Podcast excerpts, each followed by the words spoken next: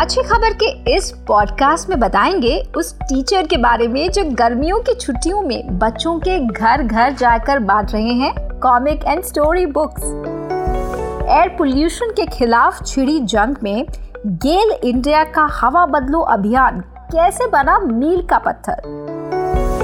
और जैसलमेर के कलेक्टर ने कैसे जीता पाकिस्तान से आए हिंदू शरणार्थियों का दिल? आप सुन रहे हैं अच्छी खबर पॉडकास्ट हमारी होस्ट रुचा जैन कालरा के साथ।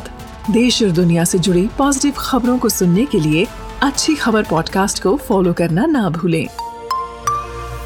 वन प्रोडक्शन सबसे पहले आइए बात करते हैं एक ऐसे टीचर की जो कि गर्मियों की छुट्टियों में अपने स्कूली बच्चों को मोबाइल फ़ोन के एडिक्शन से बचाने के लिए घर घर जाकर बच्चों को कॉमिक बुक्स बांट रहे हैं। वो भी इस चिलचिलाती गर्मी में।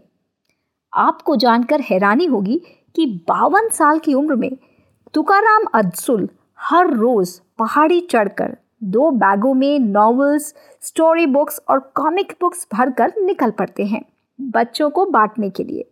ये सब वो इसलिए कर रहे हैं जिससे कि बच्चों में किताबें पढ़ने को लेकर दिलचस्पी बरकरार रहे।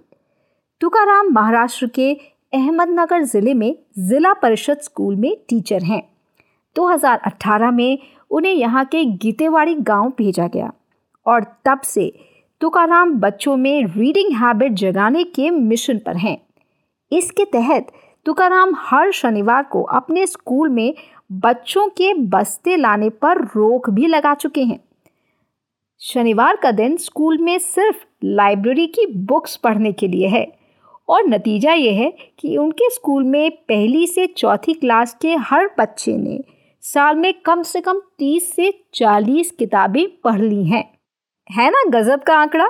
स्कूल लाइब्रेरी में मौजूद हज़ारों किताबों में से कुछ तुकाराम ने खुद अपने खर्च पर खरीद कर रखी तो कुछ यहाँ दान में दी गई।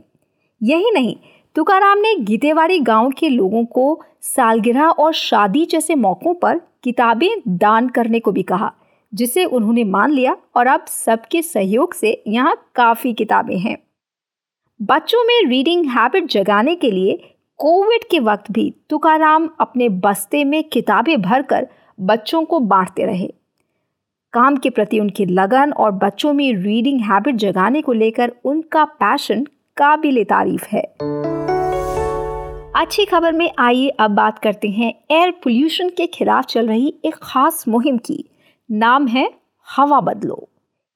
इससे पहले कि हम आपको हवा बदलो के बारे में बताएँ, एक ज़रूरी आंकड़ा।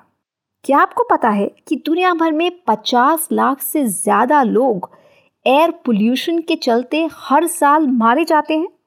और इंडिया में भी हर साल लाखों लोग एयर पोल्यूशन के चलते अपनी जान गंवा रहे हैं। एयर पोल्यूशन के चलते इंडिया को दो लाख साठ हज़ार करोड़ से ज़्यादा का आर्थिक नुकसान होता है। यह हमारी सेहत के लिए कितना खतरनाक है, हम सब जानते हैं। खराब हवा से हमारे लंग्स को बड़ा खतरा है। ताज़ा रिसर्च के मुताबिक एयर पोल्यूशन का हमारे ब्रेन और मेंटल वेलबींग पर भी नेगेटिव इफ़ेक्ट पड़ता है। यही नहीं, छोटे बच्चों के कॉग्निटिव डेवलपमेंट पर भी एयर पोल्यूशन का सीधा असर पड़ रहा है। इस स्थिति को बदलने के लिए शुरू हुआ हवा बदलो अभियान। ये देश की जानी मानी public sector company GAIL India की पहल है। हवा बदलो के ज़रिए अलग अलग माध्यमों से लाखों करोड़ों लोगों को एयर पोल्यूशन कम करने की मुहिम में जोड़ा गया। रिड्यूस रीयूज रिसाइकिल जैसे मुद्दों पर जागरूकता फैलाई गई। लोग छोटे बड़े बदलाव कर एनर्जी सेविंग को बढ़ावा दे सकते हैं। रोज़मर्रा की आवाजाही के लिए इंडिविजुअल कार की जगह कार पूलिंग या मेट्रो जैसे पब्लिक ट्रांसपोर्ट का इस्तेमाल बेहतर है। अगर गाड़ी इस्तेमाल कर रहे हैं तो सीएनजी या इलेक्ट्रिक गाड़ी पर स्विच कर डेली की फ्यूल कॉस्ट में सेविंग कर सकते हैं। और सबसे अच्छा तो यह है कि बाइसिकल का ज़्यादा से ज़्यादा इस्तेमाल करें, जिससे कि सेहत भी अच्छी रहेगी। गेल इंडिया के हवा बदलो अभियान में लोगों को इस बात को लेकर जागरूक किया गया कि ग्रीन एनर्जी को अपनाने के कई इकोनॉमिक फ़ायदे भी हैं। पेड़ लगाने से धुएँ के असर को कम किया जा सकता है। ज़्यादा पेड़ मतलब ज़्यादा ऑक्सीजन। कॉमेडी से लेकर ओटीटी स्कूली बच्चों को जोड़ना, ऑनलाइन से लेकर ऑफलाइन कैंपेन तक हर मोर्चे पर लोगों को अपने साथ जोड़ हवा बदलो कैंपेन एक मास मूवमेंट में तब्दील हो गया है, जो कि बीते सात सालों से समाज के हर वर्ग को जागरूक करने की मिशन पर है। यहाँ पाकिस्तान से आकर बसे हिंदू शरणार्थी बेहद खुश हैं। खुशी की वजह यह है कि इन्हें पहली बार इंडिया में अपना आशियाना बनाने के लिए ज़मीन मिल गई है। इसके लिए वो जैसलमेर की कलेक्टर टीना डाबी की तारीफ़ करते नहीं थकते। टीना डाबी ने इन शरणार्थियों को 40 बीघा सरकारी ज़मीन मुहैया कराई है और ये अपने आप में पाकिस्तानी शरणार्थियों को ज़मीन दिए जाने का पहला मामला है।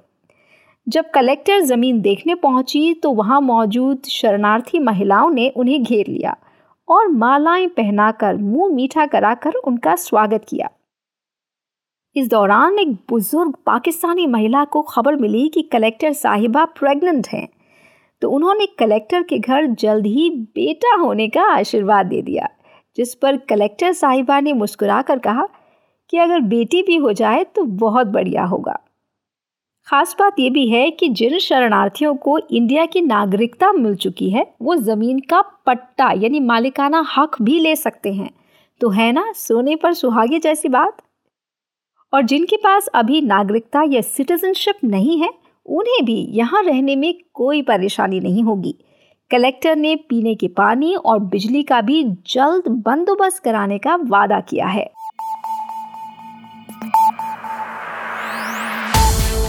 ऐसी ही अच्छी पॉजिटिव और इंस्पायरिंग खबरों के लिए फॉलो करें अपनी होस्ट रिचा जैन कालरा को ट्विटर पर।